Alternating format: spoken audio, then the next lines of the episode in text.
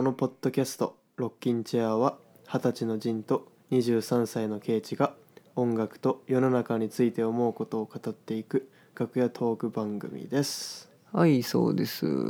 それはねまたね、今週間もね今週間じゃねえや。今週もね1週間どころじゃないぐらいいっぱい空いちゃいましたけどね。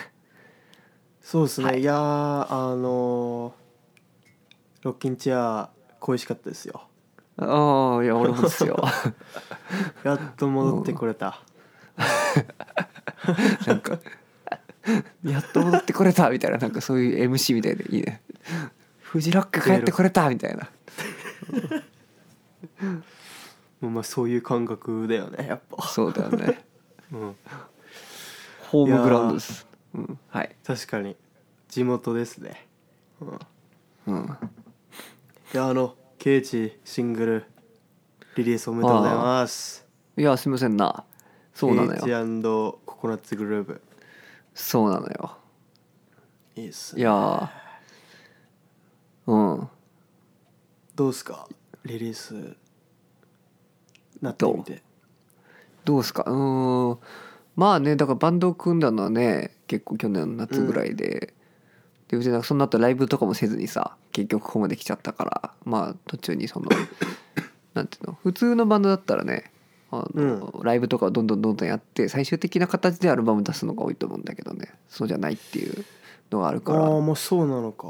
なるほどね。じゃない？なんかまあいわゆるインディーバンドってそういう流れだと思うんだけど基本的にはライブハウスが主戦場っていうか、確かにね、うん、ライブいっぱいやってるってイメージあるねなんかインディーな感じ、ね、そうそうそうそうそう、うん。ゼロ回ですからね僕らは。だから。もうなんかその時代感あるよね。おお雑かうんどうだろうか。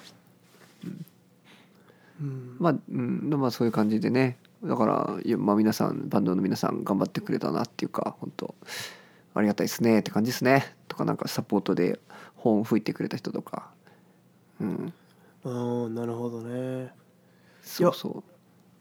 俺も聞いてみてなんかすごいいろんな人のあのエネルギーが込められてるんだなっていうの感じたよね。ね。うん。重いよね。うん、ん。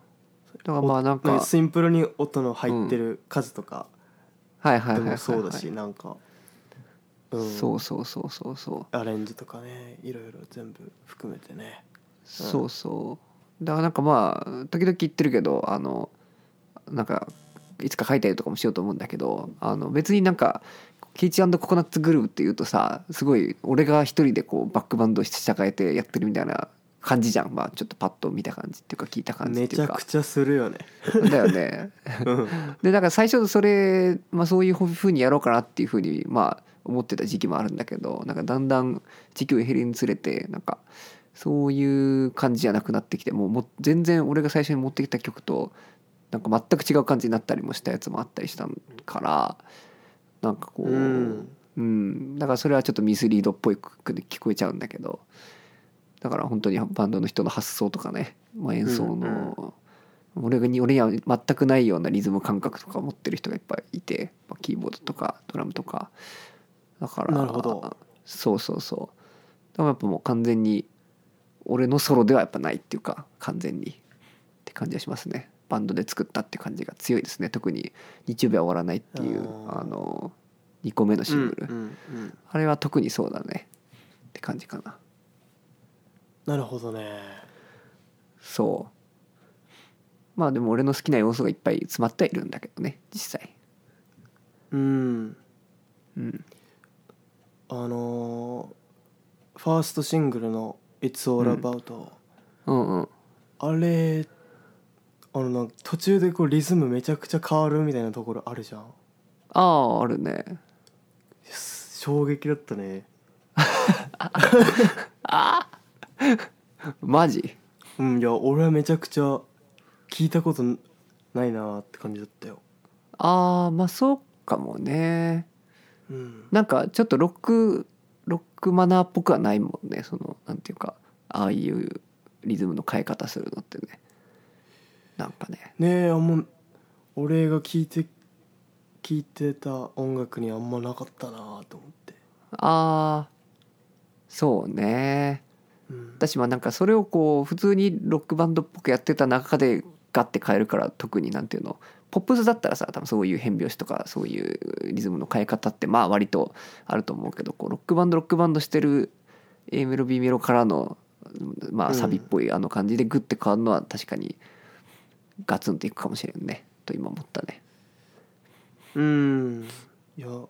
その感じやったわ。うんまあでも割となんかソフトロック的なのには多くてそれこそ、まあ、うん。キャロル・キングがめちゃくちゃそのシャッフル使うのうまかったりとかポップスやるときにだったりまあ大好きなロジャー・ニコロジャー・ニコルスがやってたりなんかねソフトロックとシャッフルっていうのは割とうん。あのまあ相性がいいっていうか結シャッフルっていうリズムか。そうそうそうそうそう。なんか聞いたことあるな。ね。あれなんだよね 確かに。はいはいはい。うんポップパンクとかフーファイターズとかでシャッフルやってるわけないから おもろいね。って感じする、でもなんかあのミッキーとスタジオで遊んでた時にうん、これがシャッフルだってミッキーがやってたのは覚えてる。ああいやそうね。うん。なるほどね。でも実際に曲の中で聞いたのは。うん。き聞いたのはあんまないかもね。かもね。意識的に聞かないと。確かに。意外とスーって流れていくからね、うん。大丈夫？ちょっとねほんと最近ねもうん。うここ5日間ぐらい風邪なんですよね。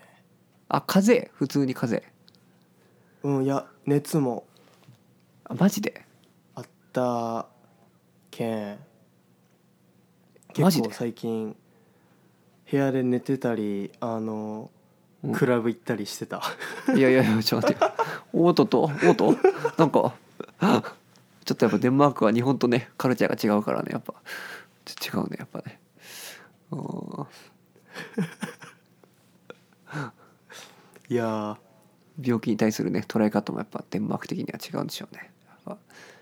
見たらクラブ クラブに行って踊れみたいなね。いやークラブ行ったけど地獄だったね。うん。意味わからんね。うてかもう体調悪いともうどうしようもないからね。いやもう俺もさなんか2週間ぐらい前にまたさ多分間違いないんだけど肺が破れてさああのらら。うん。もうその2日間ぐらいもう絶対重い重いもの持たせないでくださいとかあのバイト先の人に社員の人に伝えたりして。おー。絶対激しい運動できないんでとか言ってでももう慣れたからさそのどれぐらいの時がやばい肺の破れ方なのか分かってるから今回は若干働いてもいけるなと思ったからまあなんか頑張っていったけどで治ったけど今みたいなね。でもなんかもう破れた時の絶望感久々に味わったもんね。どうすんの今破れてみたいな。どうすんの今破れてつって。いややばいっしょだって。うん神田さんのライブとかもあんのにさちょっとなんか長引いたらどうしようとかさめっちゃ思ったしね、うん。まあ治ってきたからよかったけど。おーよかったよかった。そうなの。いやーなんかちょっとねやっぱ最近部屋の中で寝てるからちょっとうんなんかちょっと気分的には落ちちゃってるわなああかも。いやそうだよね。うん。特にジンはそうだよね。そういうタイプか。うん。でしょ。だってあんだけねあのスケボー行ったりしてんのしてたのにさ、まあ、俺は別にいいけどさ、家で映画無限に見とけばいいからさいいんだけど。でうん。もそういうわけにもいかないだろうからジンの場合。うんうんうん。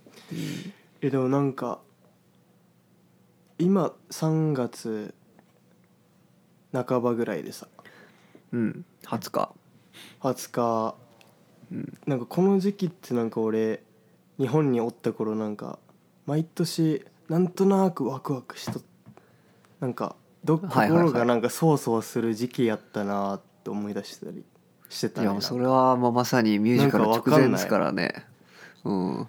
だよね、うん。あそっかミュージカルの直前ってのもあったのかな。いやそうでしょそれかうんやっぱ俺帰り道とかでさ、こうあのなんか昔全然好きじゃなかったけどさなんか梅かなんかの花の匂いがこうすっごい強烈にするとこがあるんだよね海洋道とか歩いてると。なんかその時とかにやっぱね、思い出すよねそのミュージカル行ってた時のこととかを。グーってねやっぱ匂いが一番なんつうかこう。記憶を想起させるよね。何よりもねやっぱり。あすごいねそれいや多分そうだよ。みんなそうなんじゃないかな。あ匂いか。うん。いやいざそこで嗅がないとね思い出せないんだけどどんな匂いだったかって。でも嗅いだ瞬間もう分かるんだよね。その時のきなんかもうその時感じていた自分のこのうん。五感の全てをもう一回再体験できるんだよね。匂いだけで。分かる？この。それで完全にその瞬間に戻る。10秒ぐらい戻れる感じがあるけどでもなんか年々そのさ戻る時間が短くなってるなって思うんだよね。戻った時の感覚を思い出している瞬間がどんどん短くなってる感じがするっていうか。あーいやーわかるなうん。悲しいよね。なんかねうわ大人になってんな、うん。とうん大人って感じもしないけどね。いやーでもそうだよね。うん。えでもなんかこの時期そのミュージカルの本番もあったけどなんかうん。卒業とかさなんか。ああ。そういいわゆうなんかいわゆるなんかこうなんか新しい一個なんかこう、区切りがついてなんか新しいまた何かが始まるなんか新しい出会いがあるみたいななんかうん。なんとなくそういう感じでなんかそわそわしとったな、俺っていう。うん。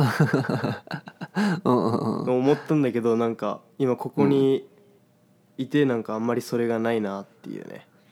いやーうんわかる。だからねそれがなんでそうそわそわして楽しかったかっていうとやっぱねある程度抑圧されてたからってのがあると思うんだよね。学校とかまあそういうものにさこうん。うやっぱこうね何かこう新しいキスが始まるっていうことは何か新しい違う世界にこう開かれるかもしれないっていうこのなんていうか、まあ、漠然とした期待みたいなのがずっとあったと思うんだけど、でも学校っていう特にさそのなんていうかこう1年間ずっとずっと同じところでこう学び続けてきててでなんかすごくこう窮屈だったと思うんだよね、だからなんか特にそのそういう新しい季節に対する期待みたいなのが強く持たざるを得なかったような気がするんだよね。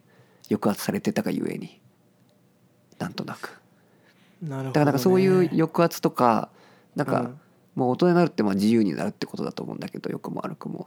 だからうん。そこに対するそのワクワクがなくなっていくのはうんまあ仕方ないっつうかまあそういうもんっつうかな気がしますね。なあなるほどな。うん。いやーなんか2年高校2年生くらいの時とか、うん。なんとなく分かんないけどよっしゃなんかあの怖かった先輩たちがやっといなくなるぞ、みたいなね。そうそうそう。なんかそういう感じよね。とかなんかクラス替えがあってとかね。先生も変わってとかね。うわなんかワクワクしとったな。うん。うんえなんか、まあうん。どうぞ。こ海外そういうなんかそういう1年の区切りみたいなでこう新しい楽器が始まるのとかも8月とかなんか9月とかやけん。ああそっかそっか。そういう意味でもなんか今はあんまり感じてないのかなみたいなね。ああそうかもねうん。もう完全にだってもうこんだけねずっとその4月始まりで来たからなんか4月が一番やっぱりしっくりくるだろうしねいまだにきっと本来は。なんかうん。いや。体はっていうか。うん、うん、うん。そうだろうからね。うんうんうん。えケイチはなんかもうそわそわすることないですか？この3月後半4月あたりってそわそわね。そわそわはしてないかもね。でもうん。そそれこそねこんだけこうさあのアルバム出したりとか、まあ、ライブがあったりするんだけどなんかそういうのを、高校生ぐらいだったらもう本当にもうワクワクでドキドキでこう超緊張してたと思うんだけどだしうん楽しみだったと思うけど、なんかでもそういうなんか なんつったら Live Forever みたいななんかワクワクがないよね。そういうのってさちょっとなんか高校の時に「Live Forever」を聞いてた時のなんかちょっと今日思ったんだけどなんかなぜか「リブ・フォーエバー。面」白い。面白いなんかリリブ・フォーエバーを聞いてた時のあの高鳴りみたいなのがさやっぱあったと思うんだよねこの時期。俺にも。でもなんかそういうそういうのないよねもう。うんいやわかるわ。このそわそわ感なんか Live Forever Live Forever 感あるよねなんか。あるよね。ううん。んでもなんかこうだから今俺がその春の夜道とかでさ「Live Forever」聞いてもまあなんかなんとなく聞いて終わっちゃうんだけど。うん。うん、だからそれはまあね仕方ないことかもしれんけど。でも今逆にでも今はそういうのじゃなくてハマる曲もあってもっとなんか、うん。うん落ち着いたやつなんだけど多分。なんかもっとアコースティックなやつなんだけど多分。うんうん。まあだからうん。まあ取り戻せないものはありますよね。そこには。春の夜道気持ちいいよね。歩くのっていう。うわいいな。えもうそういう感じなんだっけ？東京は。春の夜道が気持ちいいっていう。うん。割とそうだよちょっとちょっと肌寒いぐらいの春ってやっぱりいいよね。超いいうよね。わいいなでうまくまだ真冬か？違うか？うーんまだがっつり寒いわな。うん。うんうん。あのー桜とかっていつ咲くんだっけ？いやもうぼちぼち咲いてんじゃない？見てないけど。咲いてる？うん。俺俺の近所には咲いてないからあんま見てないけど。うー。うん。んいやこのなんかそわそわ感の理由の一つに俺絶対桜も絶対あるんよね。おおなんかなんだっけ。大江健三郎だかなんだかが言ってるのと似てるようなこと言ってるね今ね。多分。なんかそのえ？桜にさその日本人の精神のなんか根源みたいなのを求める人がいいんだよ。有名な作家で。まあいいやそれで。え ちょっとその話もそれはあの人は何を言ってんのその桜についやいや別に俺も全然知らないんだけど。ああ。うん。あニットベイなぞかな？分かんない。なんかそういう武士道とかさ、桜とか、まあ、ちょっと右翼っぽいことも言ってるけどでも間違ったら多分ないと思うけど、いやなんか単にそういうこと。桜。うんまあね桜って結構その日本の象徴的なものでもあるしね。あの。そうだよね、うん戦時中にはすごいシンボルに使われてたりしてるしみたいなね。うなんだ。そうそうそう。ん。うん。いや なんかこうねその新しいなんか1年が始まるタイミングでなんかこう桜も咲いてみたいな、うん。うんねそれそれこそやっぱミュージカルのさこの本番のわあわかる。日ぐらいがさわかる。満開の日やったや そうなのよね。俺もだからミュージカルこのここ数年出てないけどさその見に行った、うん。終わった後なんかみんながこう打ち上げ歌してる時にあの後ろのねあの川沿いのとこ桜咲いててそこ歩いたりするもんね黄昏ながらね。うわ桜咲いてんなみたいなね。やっぱあるよね出その。た、うん、いや俺こういう話ならいっぱいあるんだよな俺という人間は。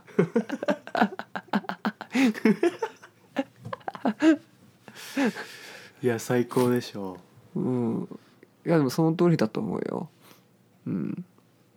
いやなんかその別にさ桜今なんかこっちに来てみてなんかまだ、うん。なんだろうこう草木とかまだこううんうん。あのガラッとねした灰色な感じだし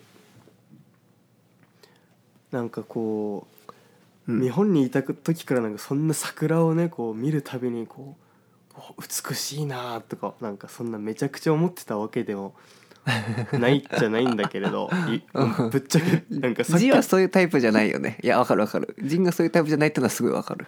だよねだよね、うんうんうんすごいわかる。でもなんかこっち来てみてなんかこの時期になるとやっぱうわ桜見てえってなったっていうねなんか。いやうん。ーいやーわかるよ。めちゃくちゃわかるよ。だよね、なんかこう記号としてさもう桜ってもういろんなとこにあるじゃん。もうなんかまあそれこそうん。CM にしろさなんか卒業式のなんか貼ってある紙とかの色とかにしろさピンクみたいな。なんかあらゆるとこにこう使い古されまくってると思うけどさ。でもなん確かうん。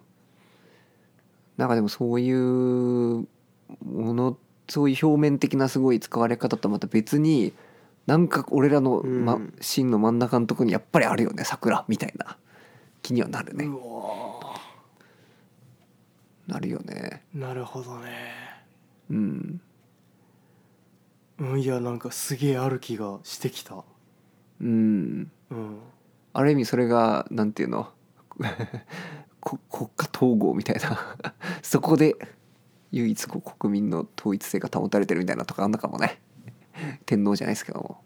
うんうんうん。いやーでもなんつうかあのこのなんか桜が好きにななったのもなんかあうん。年取ったなみたいなね、いやー。まあそうだよね。ううん。ん花見の何が楽しいか分からんかったもん。わからんよね。いやうん。なんか わからんかったよね。まあ、みんな集まって遊ぶから楽しいけどさ。うん。でもなんかえなんかそのあの花花見って花見るだけみたいなねそうそうそうそうそう。ででどうすんの？みたいなね。そうそうそう。うん。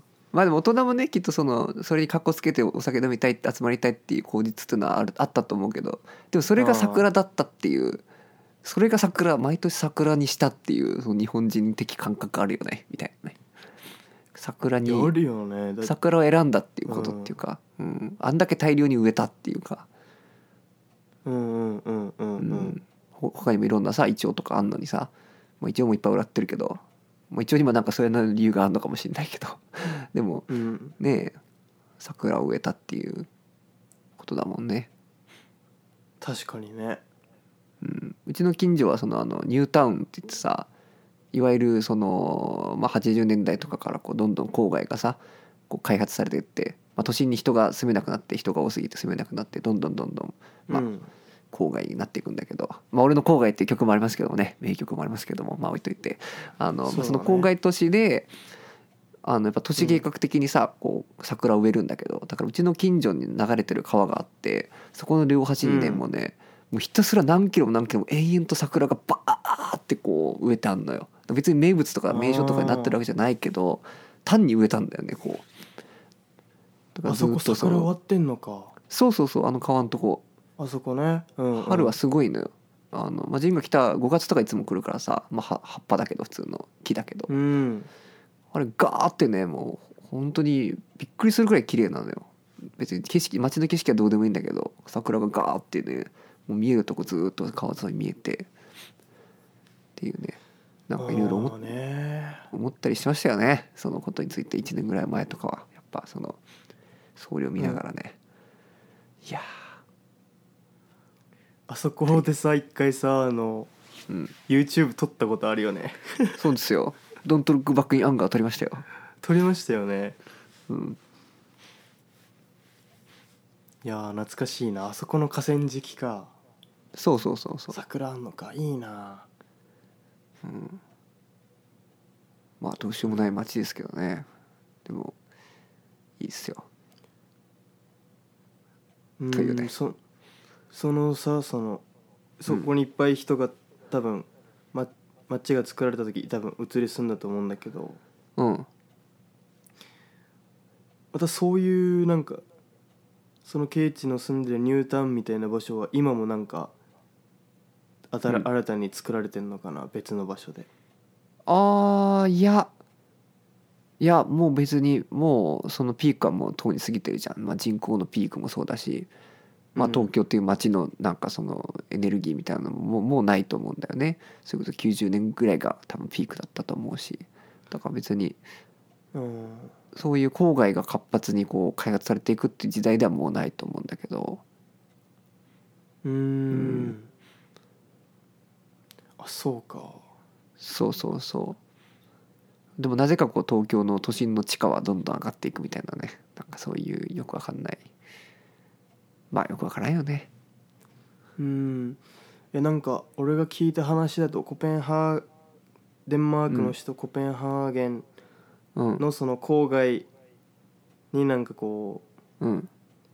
ちょっと人気のスポットができてなんかみんなそこにあ郊外そこの郊外に移り住んででもなんかうん。そこも、そこがもう10年20年するとなんかもあうんうん。うなんかもう人埋まっちゃうっつうかなんかまああなんかその人気がなくなってまたでも別のスポットがまた郊外、としてなんかあの人をまた集めるからなんかそのコペンハーゲンの中心からこうどんどん輪が広がっていくようになんかへえなんかひ人がいっぱいどんどん来てるみたいな。ああまあそれで言ったらもう話を聞いたけどね。東京近辺はもうね開発され尽くしたかもしれない。もう残ってる場所がないそもそもかもね。あうん。東京ってすごい狭いからねやっぱ。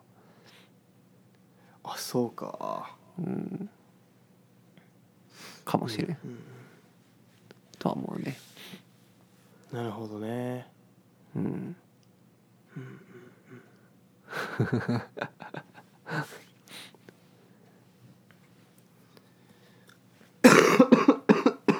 大丈夫か。いやすみませんな。いやいやいやいやいや。いや心配ですな。コロナじゃないといいね。まあコロナでもいいか。コロナ、コロナだったら嫌だなって感じですね。あ本当まあどれも2いやもう回かかったしな。俺2回かかったよね。あジンも？ええケイチも2回かかった？い俺2回かかったよ。そういえば。や俺も2回かかったわうん。いやだからもういいかなって感じだけど。確かに死ぬほどきついはきつかったね。そういえば。うんうんうん。うん。いやー。本当に日本でもマスクなしの生活になってたらいいなって感じだけどね、俺が。帰国する頃には。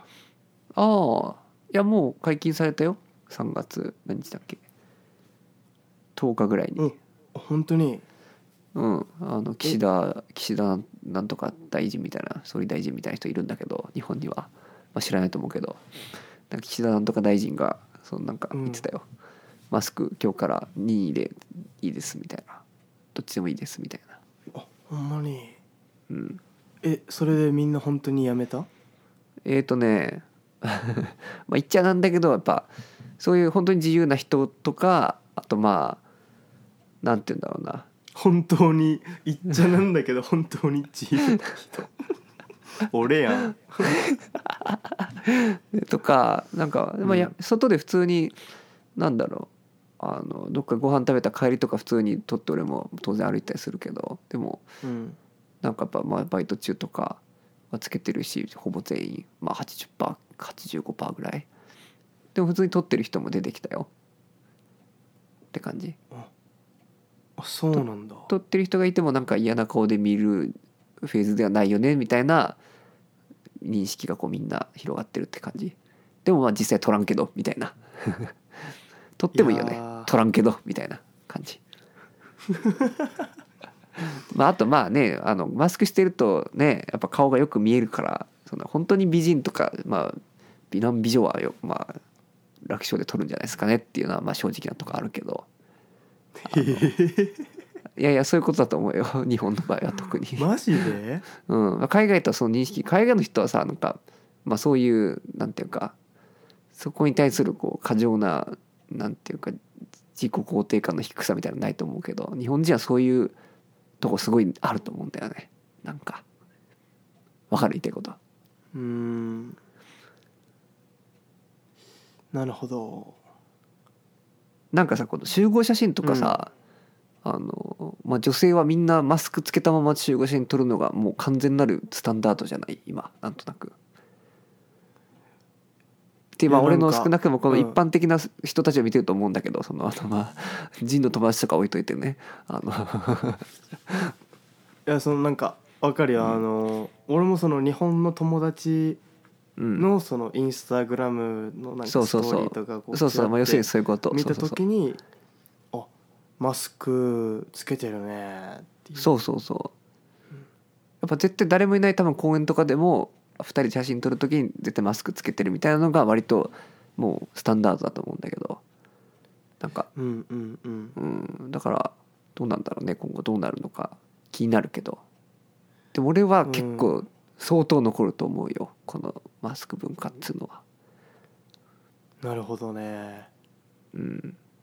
いや分かんないかけど。うん。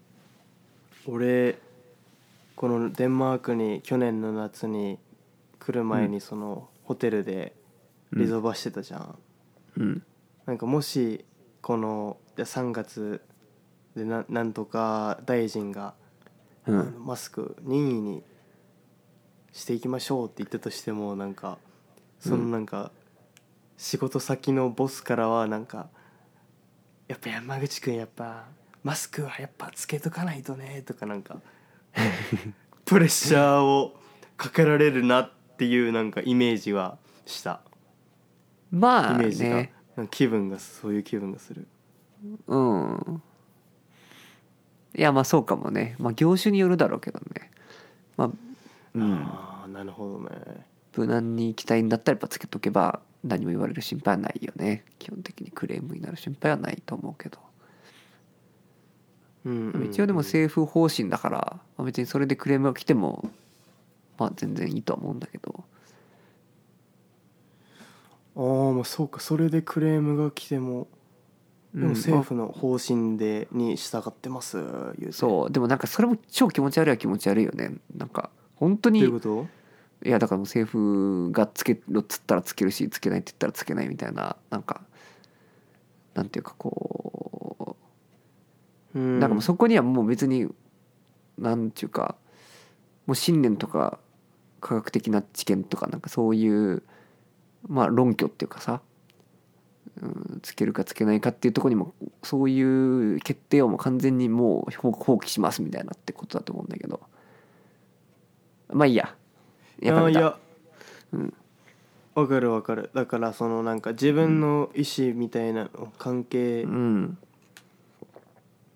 なくなんかもういやもうそういう大きいシステムにあのうんなんだろう任せてますって感じってこと、うん。なんかね。そんな感じ まあ考えずに済むかみたいなね。まあいいんだけどそれで。いいのか知らんけど、うん。まあいいや。マスクの話なんかしたくもねえわ。そっかそっか。いやでもなんか前の何個かのエピソードであのうん。なんか映画の中の主人公たちがマスクつけてるの俺なんかすごく嫌みたいな話したの覚えてる？ああ覚えてる覚えてる。うん。それをあのそのエピソード聞いてくれたあの、まあ日本の友達がおっておい。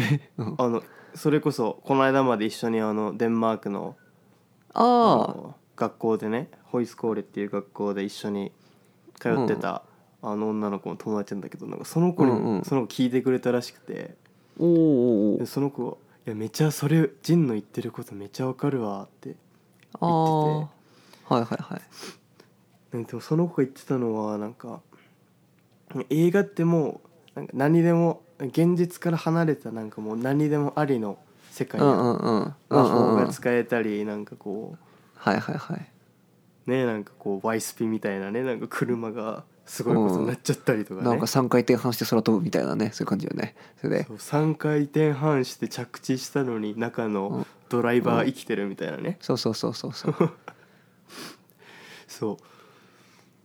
だけんだなのになんかそのマスクっていうあのめちゃくちゃ現実で Now で起こってる問題だけなんかリアルに反映してるっていうのがなんかちょっとうんうんうん。なんかギャップギャップみたいな。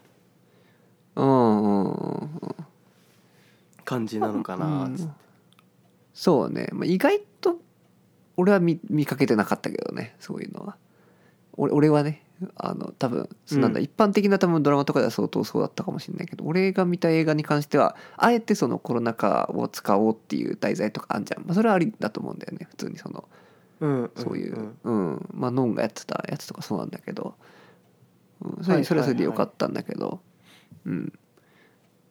でもなんかこうそういうそっちの方が自然ですよみたいな流れになっていくのは気持ち悪いなと思いましたね。それ話聞いてて。あいやーそういうことだわ。うん。うん。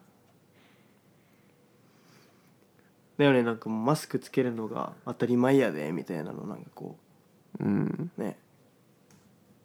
見せつけられてるというかね、なんかねプロパガンダっぽいよね。なんなら。ああいや本当に本当に。うん。そういう気持ち悪さもあるかもね、うん実際コロナってな何だったのかってのは今からまあいろいろ分かっていくんだと思うけどさ振り返った時に。このうん、3年4年間っていうのがね一体何だったんだろうっていう。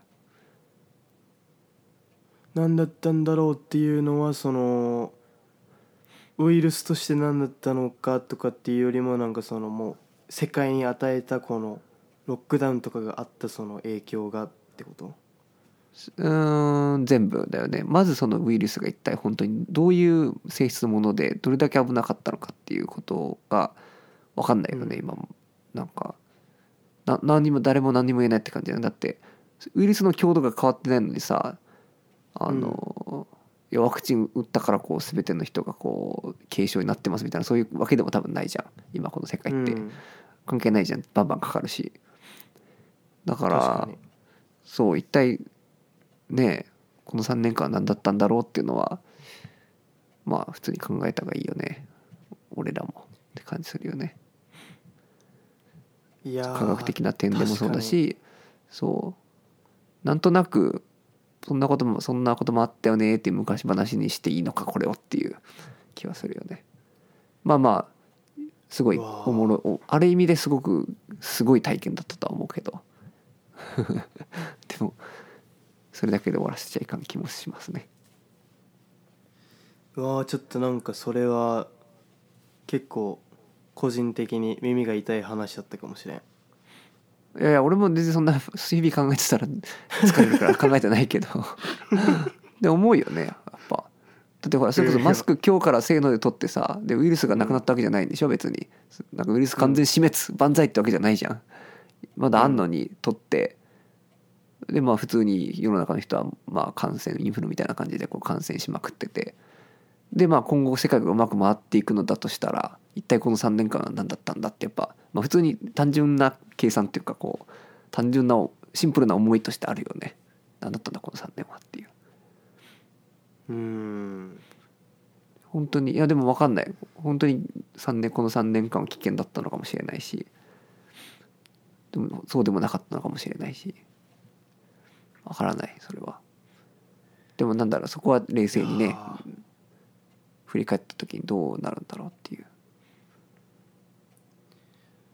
いやなんかデンマークもなんか本当にマジでなんかなかななかったことみたいな感じになってるからなんか。うん。で結構その1年間ぐらい結構どう合計で多分1年ぐらいはなんかロックダウンとかあってたから、ああ。まあ、ロックあロックダウンまで行ってないけどなんかそのコロナパスだコロナパスがないと。マジ？あのレストランに入れないとか。うんうんうん。そういう時期とかが多分1年ぐらいあったから。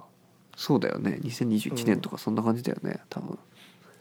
そうそうそう、うん。そういう状況だったのにもかかわらずなんかそこになんかこうねなんか説明、うん。ちゃんとこう何だったのかっていう説明があるわけもなくみんななんかもうん。う忘れちゃってるみたいな、まあ今が楽しいしね。でもうん。まあ確かにでもコロナで人が死んだのは確かだと思うしさ。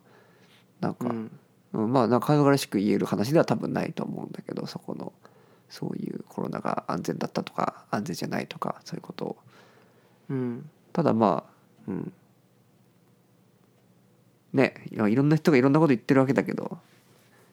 うん。そこをこう見極めていきたいですね。なるほどね。うん。うんうん。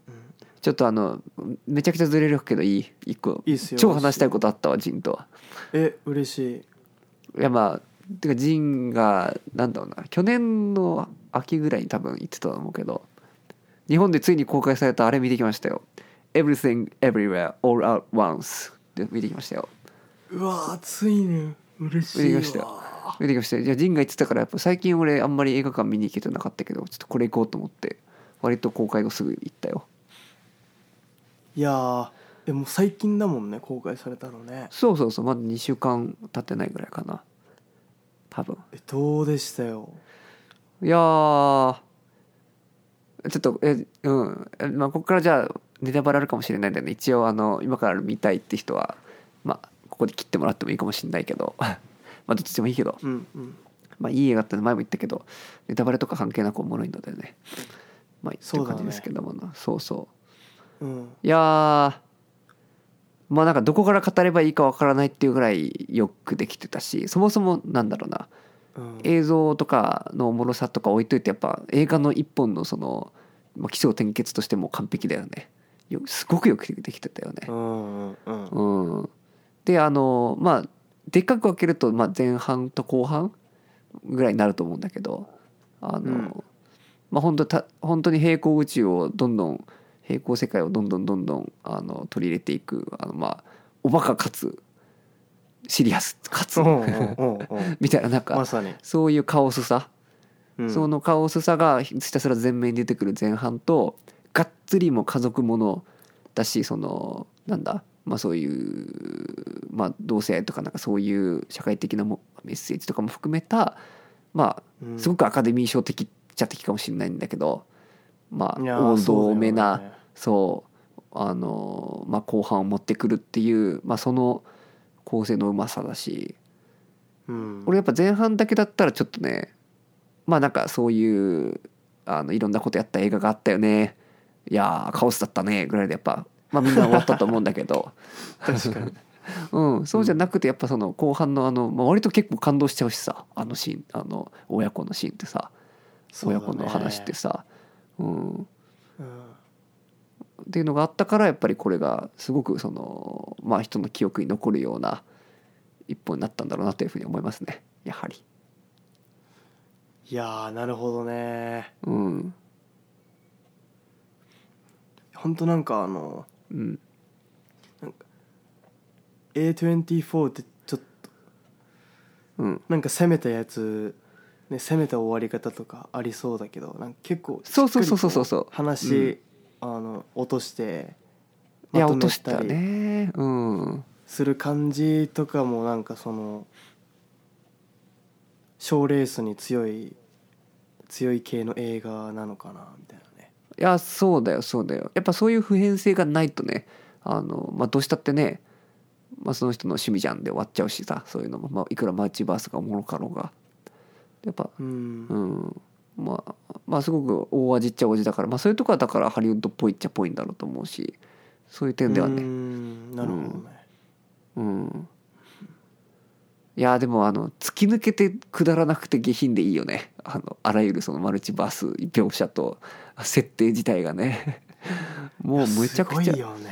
うん、だからよよくあれを成立させきったなっていう感じするもんねあのもうただの本当にくだらない B 級映画みたいになりかねなかったっていうか、まあ、半ばそういうとこあると思うんだけど でもそれをこう持っていく話のテンポの絶妙な速さとあとまあうん。映像のおもろさだよね、うん。うんうんうんうん。ちょっとジェットコースターみたいな。うん。出てくるキャラクター全体全員になんかあの、全員うん。全員があのなんだろうななんかあのなんだろうモブキャラじゃないっていうかなんか、はいはいはいはいはい。全員になんかところどころスポットライトは当たってるっていうかなんかストーリーがあるなっていううんうんうんうんうん。感じがするのもすごい好きなんだよねなんか。いやーわかるわかるわかる。だしあのいや言うてさあの映画って本当に登場人物家族プラス税務署の女だけだからね。おばちゃんだけだもんねすごいよね。そうだよね。よく考えるとね。でしかも全部あの税務署の中で終わってるからね。全部の話がね実は。ほぼ。いやそうだよね。あとコインランドリーだけみたいな。現実の世界線のストーリーっていうのはね。確かだからうん。でやっぱ全員家族あのあの父ちゃん最高だよね。一番好きかもあのお父さん。うん。ああそうなんだ。お父ちゃんのキャラ推しね、でもやっいやぱでも一番や、そうだね。役者として最高だったのはあの娘のジョイちゃんだっけ？ジョイっていう役目だっけ、うん。あの子がやっぱ一番輝いてたよね。あのうん。うん。あの子好きだったな。うんうんうん。いやもう別に比べる必要ないけど全員すごかったけど。いやなんかあの親あのお母さんと娘がなんうん。かこう駐車場でなんか話してるシーンとか。あそうそうそうそうすげえあのうん。なんだろうあありそうだなっていうありそうなシチュエーションだけどなんかめちゃくちゃかっこいい、うん。スタイリッシュな絵で切り取られててでもなんか感動するみたいなねそうそうそう。だからなんかそういうカオス描写ばっかりこう集中されがちだけどそういうちゃんとしたヒューマンドラマのとこをしっかりちゃんとと取り切ってるっていうのが偉いよね。絵としても美しいし。ああうん、うん。映画見てるなって感じだし。いやでもちょっとさすがケイチあのこの映画をなんかそのヒュッて収めるの言葉に収めるのうまいなと思ったわなんか 別にいいことじゃないけど。さ でもうん。まあ本当はでも映画ってねそういう風にして見るもんじゃないとかもっと感感感情的でいいと思うんだけど。っていうのをまあ知り合いが言ってたんですけど。なんかあのおましちゃんブラザーズあのねポッドキャストにも一回来てくれたおましちゃんブはいはいはい。ラザーズ、うん。YouTube でこの映画の開催でやってたんだけど、あそうなの？ビッグベイビーさんあのめちゃくちょっと苦戦してたもんねこの映画の解説ちょっと。ああなるほどね。ネタネタバレなしであの解説しようとしてちょっともうなんかあの逆にもうカオスになってた新たなカオスを生ネみ出ししてたから。カオスを呼ぶカオスみたいなね。そうそうそう、新たにカオスになってたからちょっとおうん。もろいなっていう、うんうんうんうんいやでもあの作中のどの次元のカオスもおもろかったね。あのそうだね。やっぱね石ころになったシーンあの人類が生まれなかった世界線の石ころになったシーンとか超良かったよね、あれも。あの文字だけこうバーンって出てきて「はははははははははは」みたいな。字幕でこう、うん、あのシーンとかね。とかあとあなんかあの衝撃的だったなあそこのシーンも。そうそう。あとあの香港映画みたいなこう、まあ、モンカーウェイっていう、まあ、ちょっとおしゃれすごいおしゃれな映画監督がいるんだけどそれのオマージュみたいなのもオマージュだよねあれね。そうそうそうそう。あの香港映画のあの色味の感じとかあとあのなんか猿の手がさこうソーセージになってこうあのうんうんうん。っていうシーンがある。あれ完全に2001年宇宙の旅のあの冒頭シーンのオマージュだしみたいなそういうまあ映画ファン的なサービスもすごいいっぱいあったしね。楽しいし。ああ、まあそうなんだ。ジャッキー・チェンのねああいうカンフーのカンフー映画みたいなシーンもあったりとかさ。うんうんうん。あれは分かったけどねラタトゥイ。ラタトあああれねあのレミーの美味しいレストランだよね、あレミーの美味しいレストランかあれねネズミのやつでしょ？そうそうそう。うん、多分そうだよね。それそれそれ。うん。なんかああいうね、うん。うん、使い方うまいよね。だからも引用だけどね。俺も音楽でああいう引用していきたいですね。って感じで。思いますけどもね。なるほどね。うん、うんうんうん。あれですか？またシングル配信予定ですか？うん。近々。そう。あー水曜日かな。に出しますね。また。お。今日から2日後っすね。って2こと。日後っすね。うん。うん。まあなんか普通に出そうかなと思いますね。まあなんか普通にサクッと。そういう意味じゃない。でも頑張って作ったよ。次のも。うん。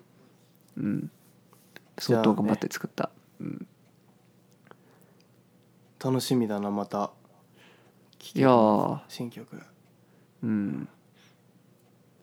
ね。うん。ぜひね皆さんも。そうですね。水曜日から「ケイちゃんのココナッツグループね。そうそう。聞いていきましょう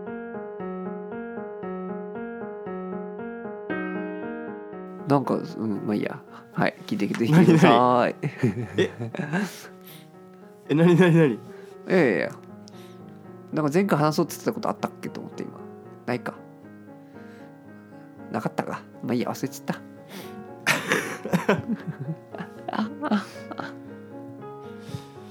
いいですかまあまあ。君大丈夫ですか？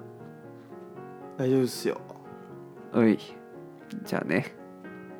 それではね僕らあのツイッターとかインスタグラムとかやってるのでね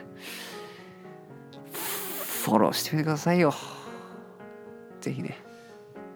イエスいやじゃああの体調大事にしてください。そうですね。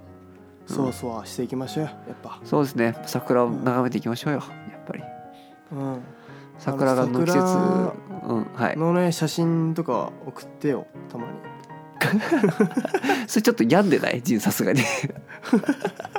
もはやそれは。闇では？みたいな。とこある。いやいやいや。うん。まあありますけどね。はい、まあまたそういう感じで。来また来週ですかね。まあまた来週ですねで皆さん、さよなら。はいありがとうございます。